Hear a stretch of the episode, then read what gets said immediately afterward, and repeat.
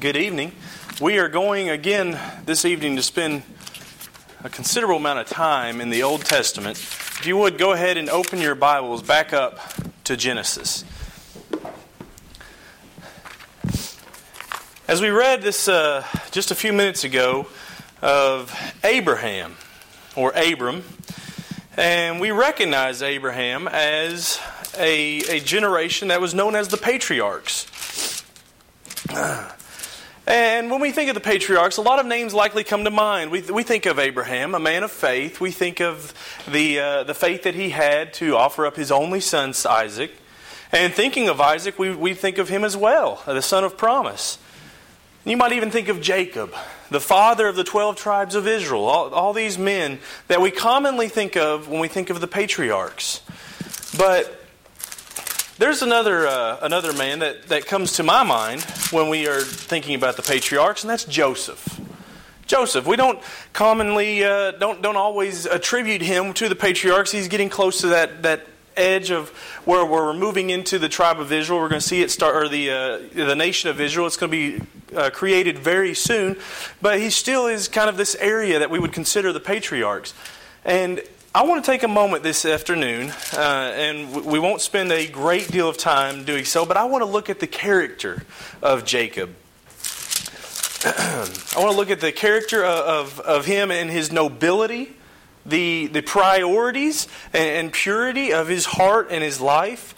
And, and, I want to look at how he was so many things how he was a, a brother, how he was a slave, how he was a ruler. Um, and, and really just kind of get a review, a review of the life of Joseph and, and how we can be reminded of the wonderful character displayed by this man of God. And we often think of a man after God's own heart as David, but there's so much still that we can be learned by Joseph, who, who can truly be claimed uh, to be a man of God. To begin, turn in your Bibles to Genesis chapter 37. In Genesis chapter 37, we're introduced to Joseph. And the first thing we see is that Joseph is a son. He is a son in the land of Canaan. And right off the bat, we see that Joseph is not Mr. Popularity. In chapter, chapter 37, in verse 2, we read this is the history of Jacob. Joseph, being 17 years old, was feeding the flock with his brothers, and the lad was, was with the sons of, of Bilhah and the sons of Zilpah, his father's wives. And Joseph brought a bad report of them to his father. Now, in, in my son's language, they would say Joseph tattletaled. Joseph ran and told his dad what his brothers were doing. Not the best way to get on your brother's good side. Uh, but to make things even worse for him, his father played favorites. Joseph was the favorite uh, of, of the sons. So we read in, uh, in verse 3 through 5, go, or 3 through 4 going on, it talks about how Joseph was not only his favorite, but he made him the special garment. He, he, to signify, to set him apart as his favorite. And it, it's here that we see the latter part of verse 4, talking about his brothers, they hated him and they could not speak peaceably to him. We see there's some real resentment here. Not only did they hate him, they can't even talk to him without this hatred kind of bubbling out.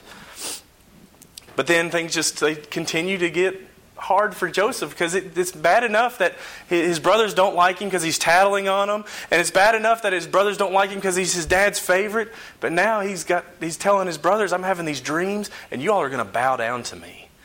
I'm going to be greater than you." And you can just kind of see this is the, the camel that, or straw that broke the camel's back, so to speak. His brothers just, uh, I've had enough. I can't take this anymore.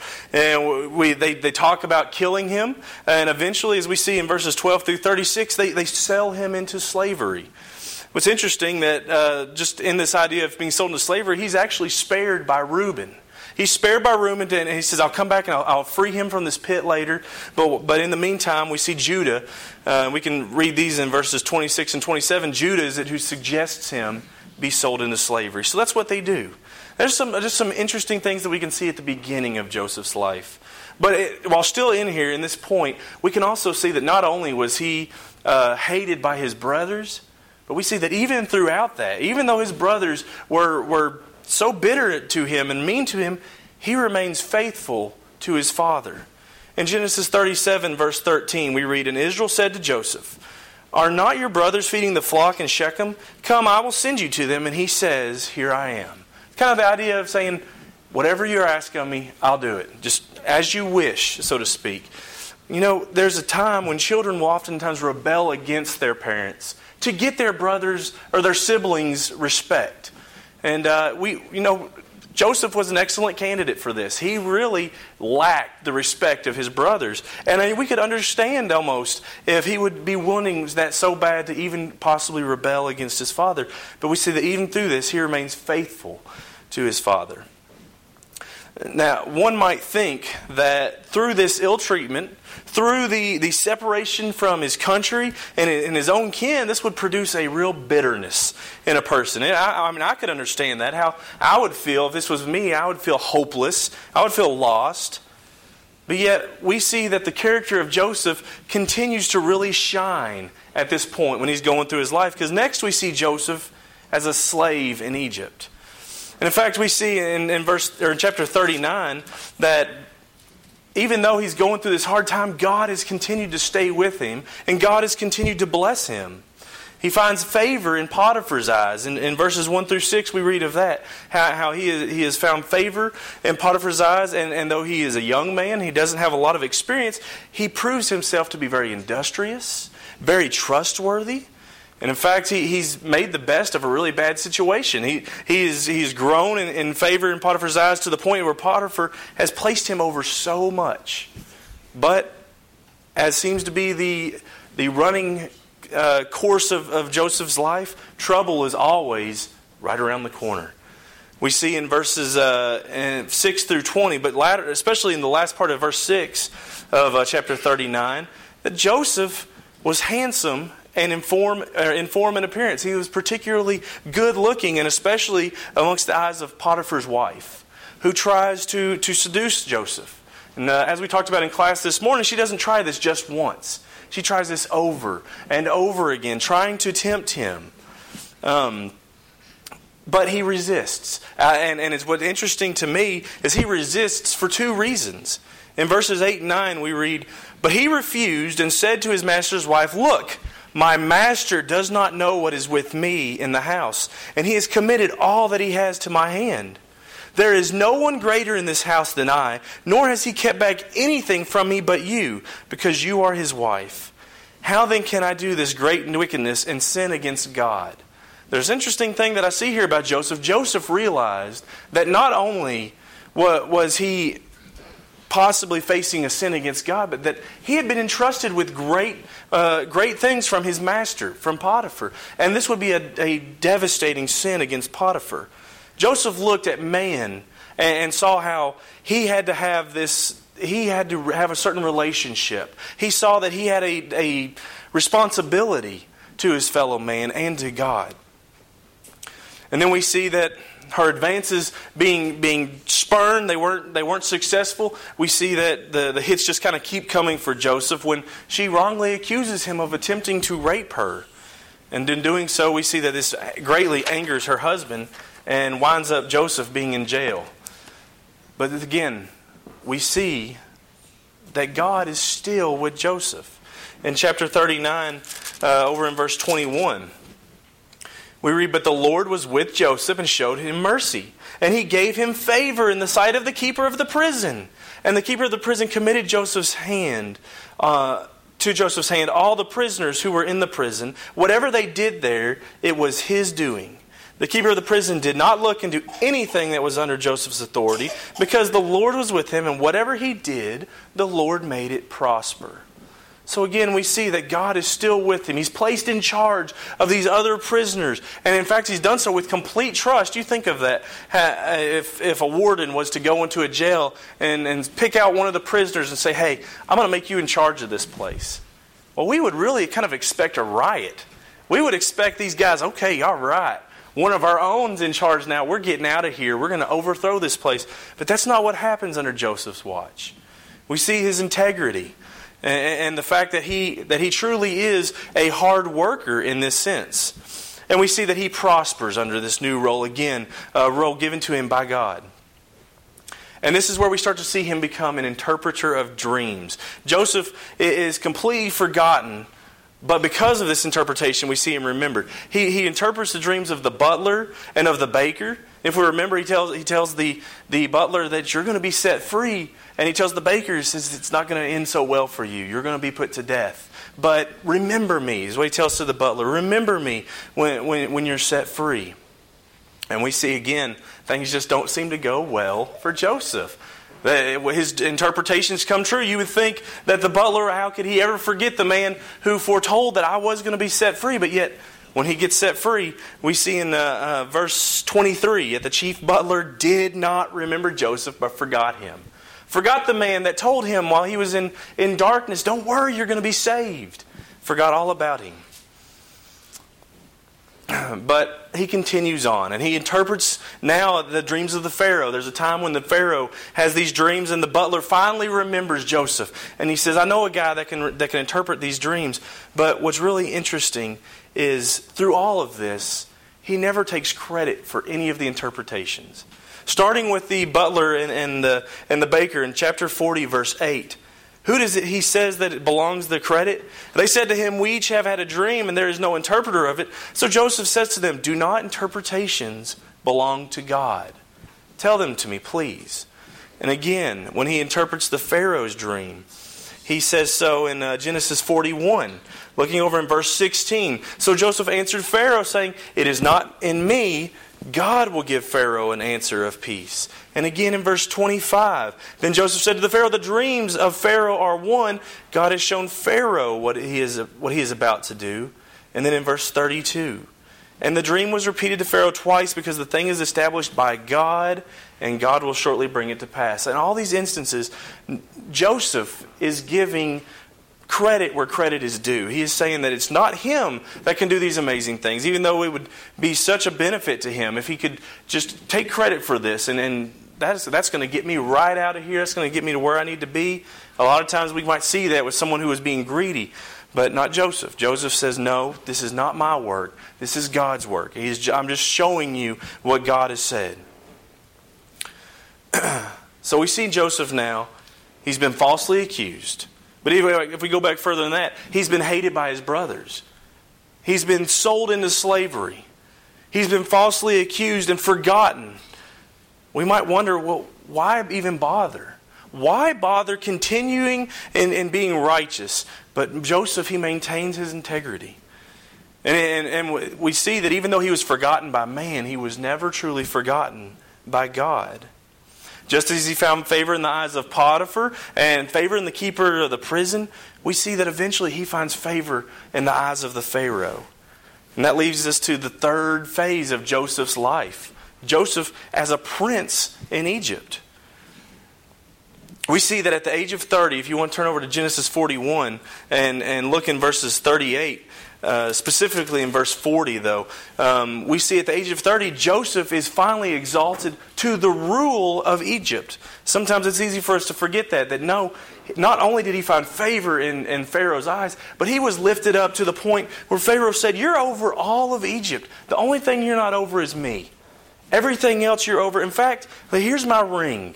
Take my ring. If you want to do something, you signify it as if I said it. You have all the authority I want you to run the country, so to speak.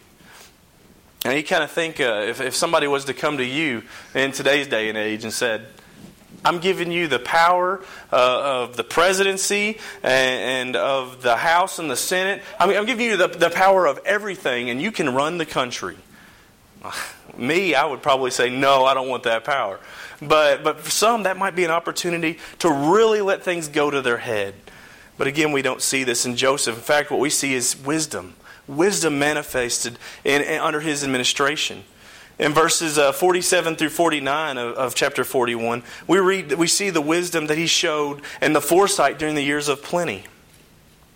In verse 47, read, Now in the seven plentiful years, the ground brought forth, excuse me, ground brought forth abundantly. So he gathered up all the food of the seven years which were on the land of Egypt, and laid up the food in the cities. He laid up every uh, in every city the foods of the field which surrounded them. So we see that in this time of plenty, Joseph uses his wisdom to, to start gathering together food and to start hoarding up because he knows he believes in God and he trusts what God says is true. He knows there's going to be a time coming when they're really going to need this. And so we see that time come. And in this year of famine, we see Joseph really show off some really good ability to, to make money. Make money for the king and, and, practices shrewdness, really. What we see in verses uh, 53 through 57 then in the seven years of plenty which were in the land of Egypt, and, and the seven years of famine began to come, as Joseph had said, the famine was in all the lands, but in the land of Egypt there was bread. So when all the land of Egypt was famished, the people cried to Pharaoh for bread, and then Pharaoh says to he said to all the Egyptians, "Go to Joseph. Whatever he says to you, do." The famine was over all the face of the earth, and Joseph opened all the storehouses and sold to the Egyptians. And the, and the famine became severe in the land of Egypt. Uh, so all the countries came to Joseph in Egypt to buy grain because the famine was severe in all the land. So we see at this point now that because of Joseph's wisdom in hoarding up all this food, now it has become to be profitable.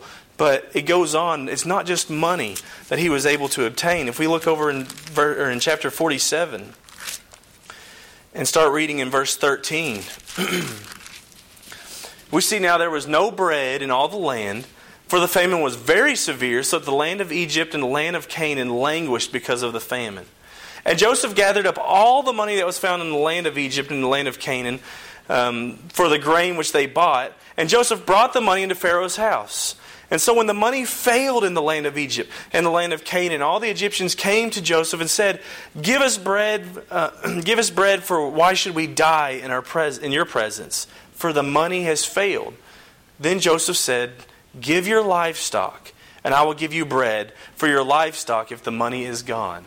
So we see Joseph continuing to use his wisdom. Once the money had run out, he says, "Give me, give me cattle, give me your uh, your, your your cows, your your horses, goats, sheep, whatever you have as far as livestock, bring it to me."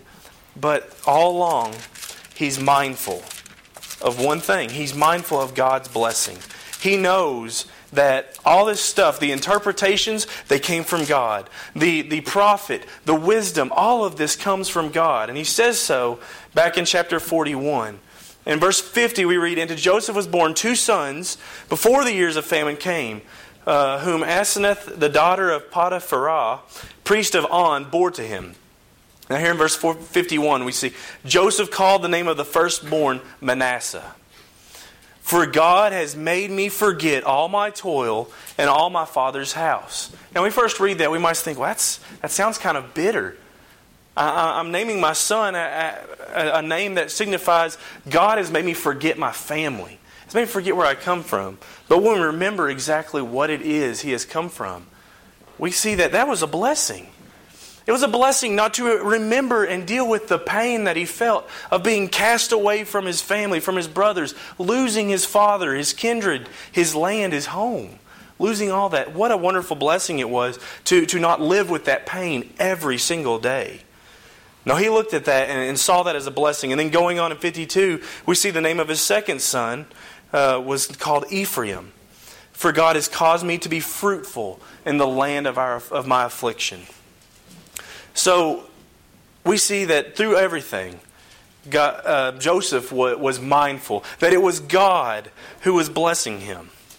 And then finally, in verse 42, we see that Joseph is reunited with his brothers. And I don't know about you, but Joseph's reaction when he is finally reunited with his brothers is probably not reflective of my natural reaction that I would first have. I think of my brother when, when we were younger, he hit me and I hit him back. He pushed me and I pushed him back. And usually I try to do it a little bit harder than he did it to me. But that's not what we see with Joseph. We see Joseph who's finally reunited with his brothers, and we see forgiveness. We see complete and total forgiveness. In fact, he forgives them so much, and then he says, I'm going to take care of you. And he arranges for them to live in Goshen, as we can read in, in chapter 46. And, and he reassures them multiple times. He says, I have forgiven you.